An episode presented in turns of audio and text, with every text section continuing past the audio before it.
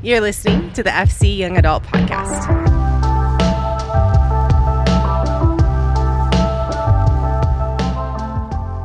Guys, what's going on? Hope that you are having a fantastic week. Uh, we are continuing our sub thread entitled Symbols. We've been walking through these uh, for the last month or so. It's been a lot of fun. If you haven't heard the previous messages, you can find those here on the podcast.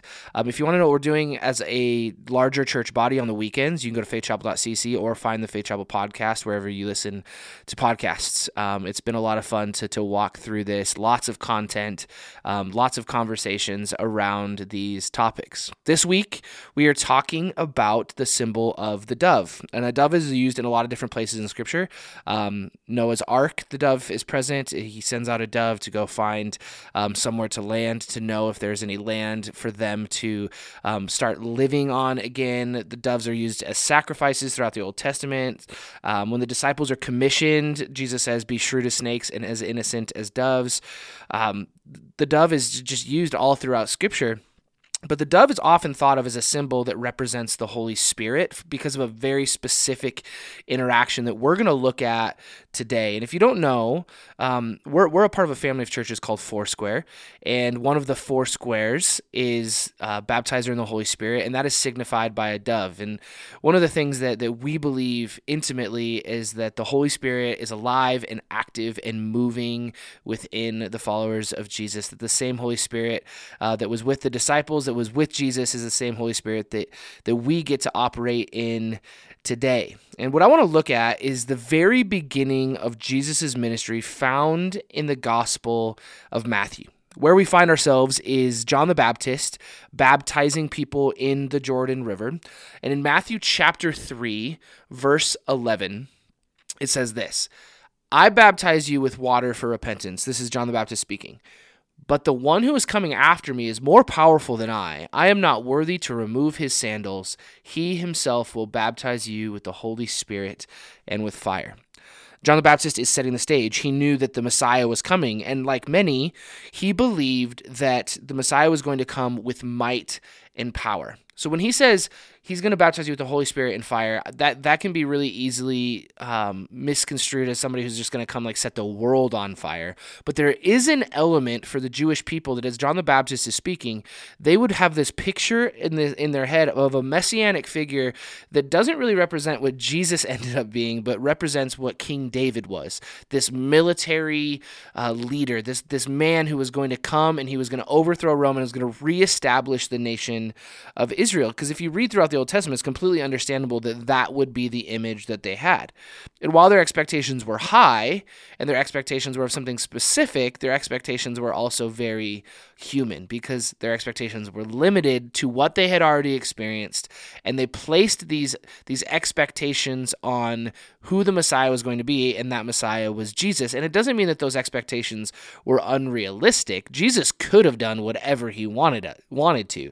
But Jesus chose not to come with that kind of anger and that kind of vindictive spirit which we'll look at here in a little bit, but instead came in humility. In Matthew chapter 3, verses 13 through 14, we start to see the beginning of this humility because it says, Then Jesus came from Galilee to John at the Jordan to be baptized by him. But John tried to stop him, saying, I need to be baptized by you, yet you come to me. So the first point of this week is a surprising identification a surprising identification. John recognized Jesus. He knew he was immediately.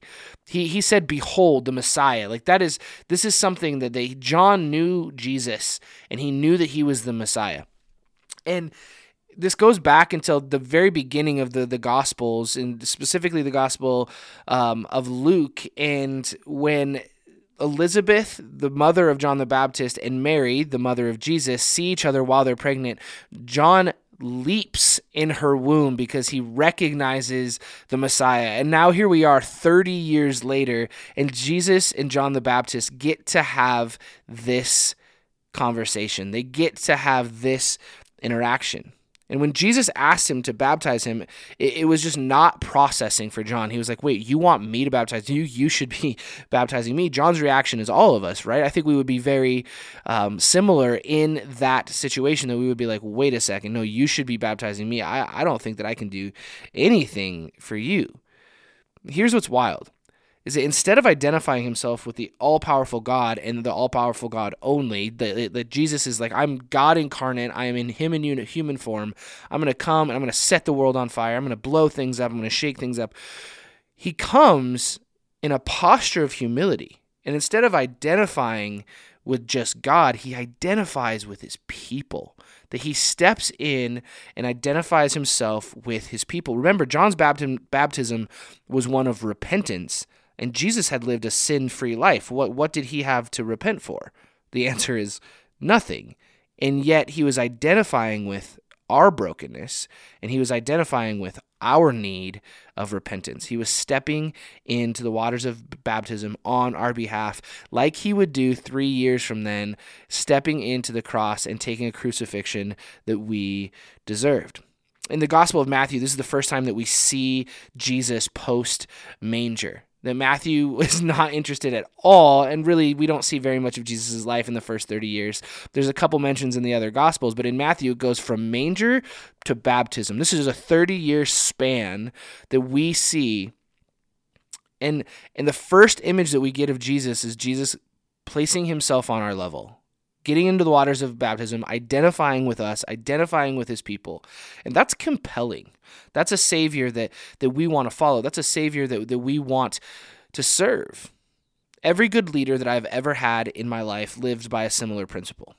It is I'm never going to ask someone to do something that I wouldn't be willing to do myself.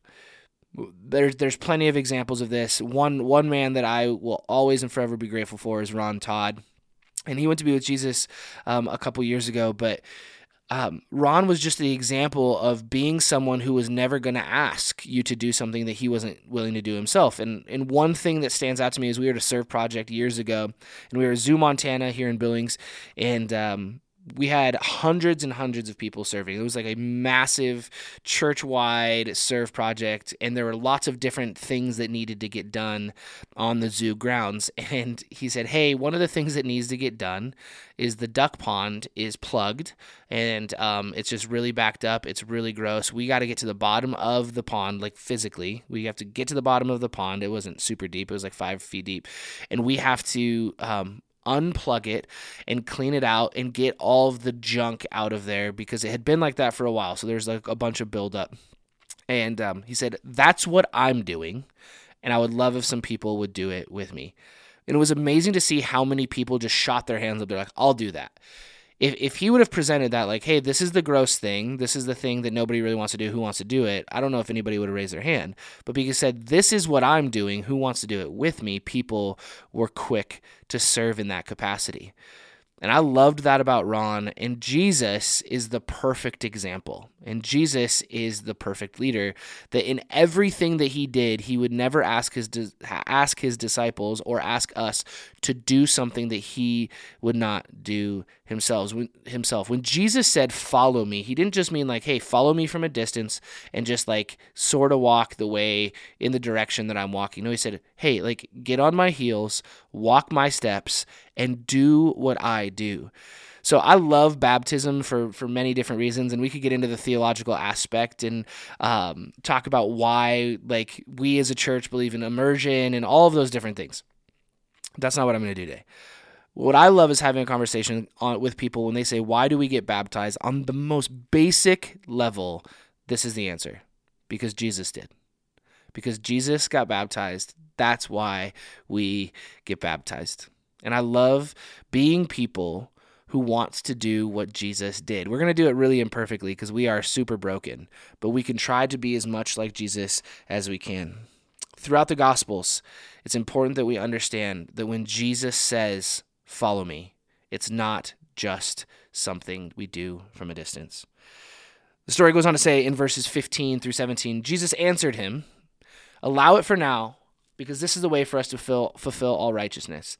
Then John, John allowed him to be baptized. Love that phrase. John allowed him to be baptized. When Jesus was baptized, he went up immediately from the water. The heavens suddenly opened for him, and he saw the Spirit of God descending like a dove and coming down on him. And a voice from heaven said, This is my beloved Son, with whom I am well pleased. The next point is this a picture painted. All four Gospels talk about this moment of baptism. It was and is a big deal. The authors wanted their readers to know about this moment. The symbolism in this moment is absolutely necessary to point out. Jesus had come to save not just Israel, but all people. But the parallel with the story of Israel is amazing. When we think about Israel coming out of captivity, out of Exodus, and into freedom, we have to understand this is that Israel Israel had to move through the waters of the Red Sea to get from captivity to freedom. And Jesus was immersed in the waters to set a path of freedom for all people. When the Spirit of God descends on Jesus, he descends as what? A dove. And there's our symbol, there's our imagery, and it is absolutely stunning. We we read this story and we all have this picture in our head of what this moment looks like. The dove represents the Holy Spirit, but it also represented some other things in that moment. One of my favorite uh, theologians is N.T. Wright, and he explains this moment as this. It says jesus came up from the water of baptism and received god's spirit god's wind god's breath in a new way declaring him to be god's son israel in person. The dove though which for a moment embodies this and symbolizes the spirit indicates that the coming judgment will not be achieved through a warlike or vindictive spirit but will mean the making of peace. Judgment itself is judged by this Spirit, just as Jesus will at last take the judgment upon himself and make an end of it that the dove descending on Jesus is the Spirit of God indwelling upon him to, to, to send him and commission him into ministry. This, that's absolutely amazing. But the dove also represented peace. And this was an indication from God, the Spirit, and Jesus saying, Hey, what I'm coming in is not might and a vindictive, warlike spirit. I'm coming in peace to offer freedom for all people. The whole posture of Christ would be a shock to the system for the Jewish people, and it, it should be a shock to us today. And I think that, that we have to understand that, that Jesus was full of prizes, and that that might just be one of the things that we fail to allow ourselves to understand.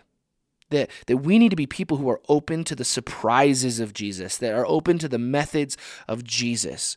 Jesus was not and is not interested in playing by humanity's rules. Jesus is not, was not interested in playing by our expectations. But he's only instead worried about doing it the way that God would call him to do it. He was being commissioned by God to do ministry in a very specific way. And that is amazing. That's absolutely amazing. And, and, it leads us into this next point three and one. Three and one. This moment is incredible for so many different reasons, but one of the things that stands out to me is that in this moment, the Trinity is present. We have God speaking to his Son while the Spirit descends upon him, right? We have Jesus being baptized, the Spirit falling on him, and the Father saying, This is my Son with whom I'm well pleased. And he's being sent in and commissioned to these next three years of ministry before he dies a gruesome death on the cross for forgiveness of all sins. And he's being commissioned in a very specific way in peace and humility. We don't spend a ton of time here, but I just want to point out that as Jesus is being sent, that, that all three are being present, and that we need to understand that as we are being sent into our callings, as we are being sent into the world, into our relationships, into our friendships, into our vocations, that the same fact holds true for us. That we have access to the Trinity. We have access through the Holy Spirit to God the Father and to Jesus. And we need to be people who walk in that power. I think oftentimes we, we recognize God the Father as being up there, distant, looking down on his people, Jesus being God incarnate on earth, setting the example, but not understanding that we walk in the power of the Holy Spirit that, that the Holy Spirit descended on the disciples at Pentecost, and the same Spirit that empowered them then is the same Spirit that empowers us today. We can walk out in confidence that the Spirit is with us? And would we know that as we are stepping into our callings, as we are stepping into our ministries, as we are stepping into our vocations, we can know that God is saying, This is my son, this is my daughter, with whom I am well pleased. With whom I am well pleased. Okay. Now I have to look at the next 11 verses of Matthew chapter 4. um, because it's important that we see that what happens in that moment leads directly into this moment. Matthew chapter 4, verse 1. So, so we just ended in Matthew chapter 3, verse 17. This is chapter 4, verse 1. The next verse. Then Jesus was led up by the Spirit into the wilderness to be tempted by the devil. Led by the Spirit into the wilderness to be tempted by the devil. So the next point is this led by the Spirit. And I don't know about you, but I've read this so many different times and it's so confusing. Like, why would the Spirit lead Jesus directly into the wilderness to be tempted by the devil? I think one of the things that, that, we have to understand is found in Hebrews chapter 4, verse 15. It says, For we do not have a high priest who is unable to sympathize with our weaknesses, but one who has been tempted in every way as we are, yet without sin. Jesus was being prepared on the front end for what he would face for the rest of his life, for the rest of his ministry, and what he had faced up to that point. Even though we don't have a lot of stories of the 30 years of Jesus' life up to this point, we know that he was tempted. We know that he was a human man. He was fully God, but he was also fully human. He had been tempted in every way as we are, yet without sin. And in this moment, this was, was a preparatory moment for Jesus to step into what he was going to be called to do for the next three years. We talked about this last week, but Jesus is not naive to our struggle. We need to take confidence in that. That he is not some distant God, but has lived the life that we are living, and he has been tempted in the ways that we have been tempted. Also, a side note to this, um, was just having a conversation with someone a couple weeks ago, and I've been super guilty of this in my own life too. But they were listing off all of the things that were challenging in their life at that time, and their explanation for the challenges were while the enemy is really trying to put a ton of roadblocks in my life, like every one of these challenges is just Satan trying to get in the way. And I, I 100% like we are tempted by the devil. Um, the enemy tries to use the world and culture and a million different things to get in our way. But I also think it's important that we understand that not every challenge in our life comes from the enemy. That sometimes the challenges in our life actually come from the Father that the Father through the Spirit might be leading us into something. And I, I don't know that it's temptation. I'm not I'm not gonna get into like a theological debate on whether God tempts us or not. I don't think that God tempts us, but I do think that God will present challenges in our lives to prepare us for what life is going to look like. That there will be moments where we can lean into the power of the Holy Spirit and out of our own strength and say, Lord, I want to be stretched and I want to be grown through this moment so that I then can and be prepared for what you are going to have me do in the future. And it kind of leads us into the second part Matthew chapter 4, verse 2. It says, After he had fasted 40 days and 40 nights, he was hungry. Very simple, but very, very human. And I love that because what it indicates is that he fasted for 40 days and 40 nights because he wanted to be dependent on the Spirit. So the next point is this simply dependence. When Jesus, who was fully human, was weak and vulnerable, it required him to lean into the Spirit of God that was within him to give him the power and the strength to resist what the devil was tempting him with. And like Jesus, we need to not look at our own strength and not look at our own abilities, but look for the strength that God Himself has granted us. Verses 3 and 4 go on to say, Then the tempter approached him and said, If you are the Son of God, which is really interesting because we just heard a couple verses before, This is my Son with whom I'm well pleased. And the enemy immediately attacks that. If you are the Son of God, tell these stones to become bread. So he questions the title that God has given him, the identity that God has spoken into his life. And then, knowing his physical hunger, says, If you are the Son of God, tell these stones to become bread. And Jesus answers, It's written, man must not live on bread alone, but on every word that comes from the mouth of God. And that leads us into our next point the power of knowing the Word of God. This wasn't just a product of Jesus being in tune with the Spirit. That was incredibly important for him. It was incredibly important for us to be in tune with the Holy Spirit and, and be aware and discerning for the leadings and the promptings of the Spirit. But this is also a product of Jesus being immersed in the Scriptures for 30 years. He had anchored himself to the word of God. And I want to ask the question are we able to do that? Am I able to do that? And I would love to say that in all circumstances, I can just whip out a highly relevant verse, but I'm not there yet.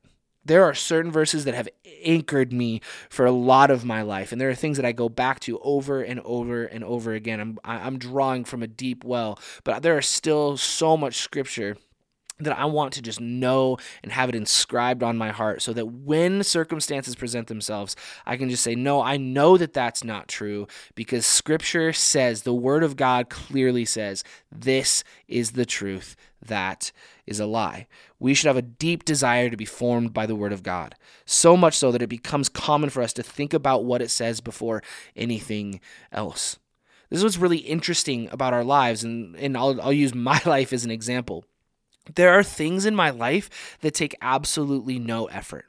I, I check my fantasy football lineup with zero effort. I don't even think about it. I just pick up my phone and I flip open the app and I look at my fantasy football. Or I get on TikTok or Instagram and waste 20, 30, 40 minutes. And it does it takes zero effort for me to do that. It is mindless. It is something that I just go to. It is something that becomes naturally to me to pick up my phone and to start scrolling through whatever it is that I'm interested in that moment. I want that to be the word of God for me. I want it to take zero effort. That instead of reaching naturally for an app or or naturally for a distraction, that I would say, man, my first and natural reaction is to reach for the word of God and to consume it. For that to be something that speaks to my mind, that speaks to my heart every single day. And I am confident that if we anchor ourselves to that instead of anything else, we will find ourselves in places that are so much healthier than if we did not. I want to read the rest of this passage, verses 5 through 11. It says this Then the devil took him to the holy city, had him stand on the pinnacle of the temple, and said to him, If you are the Son of God, there's that question again, throw yourself down. For it is written, He will give you angels orders concerning you, and excuse me, and he will give his angels orders concerning you, and they will support you with their hands so that you will not strike your foot against a stone. The enemy knows scripture too, so we better know it. And he's going to try to twist that. Yet Jesus told him, It's also written, do not test the Lord your God. Again, the devil took him to a very high mountain and showed him all the kingdoms of the world and their splendor. And he said to him, I will give you all these things if you will fall down and worship me.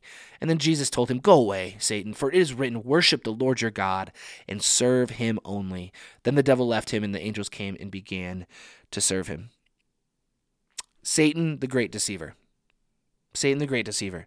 Satan tried to beat Jesus at his own game. He took what Jesus knew and he twisted it. He took the word of God and he twisted it. And that's often what he does with you and I. He takes the promises of God, he takes what's good, the things that God wants to offer us, and he twists it and he contorts it just to make it ugly enough to make it sinful in our lives. But here's the thing that we have to understand is that Satan is not interested in just trying to get us to sin to sin. This that, that that's a foolish game.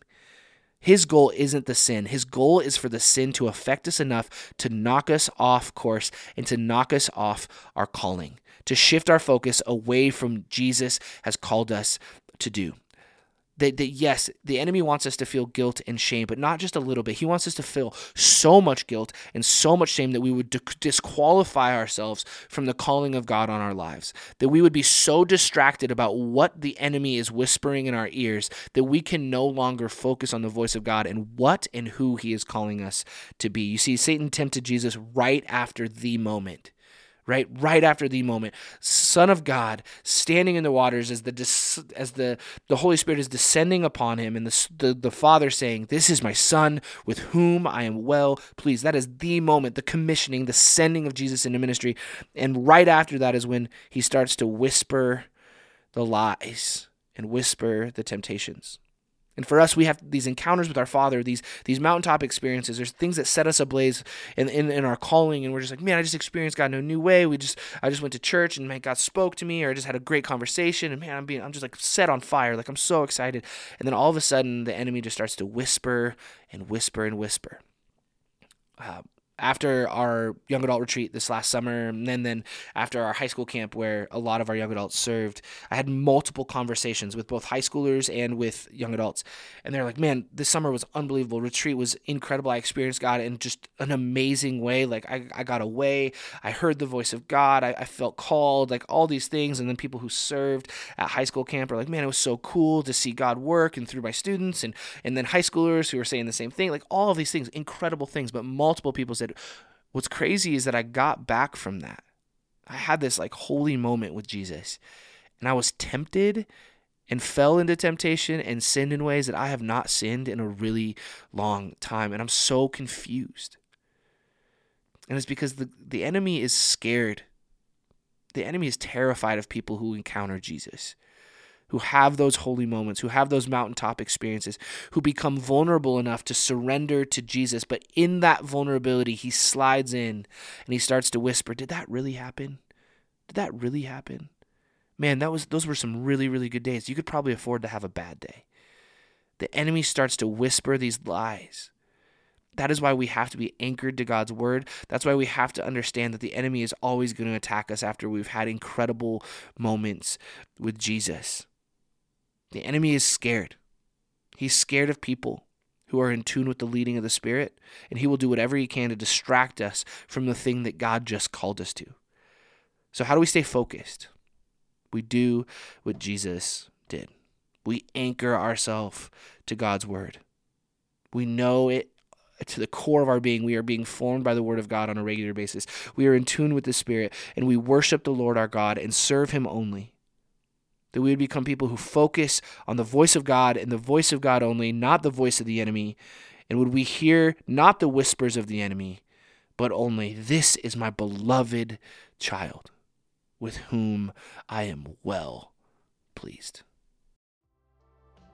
Thank you for listening to the FC Young Adult Podcast. If you are in the Billings area, we would love to see you at our in person gatherings on Tuesday nights at 7 p.m. If you're unable to attend in person, there are always ways to engage online. Follow along through Instagram at faithchapel.ya or find our ministry page at faithchapel.cc. You are loved.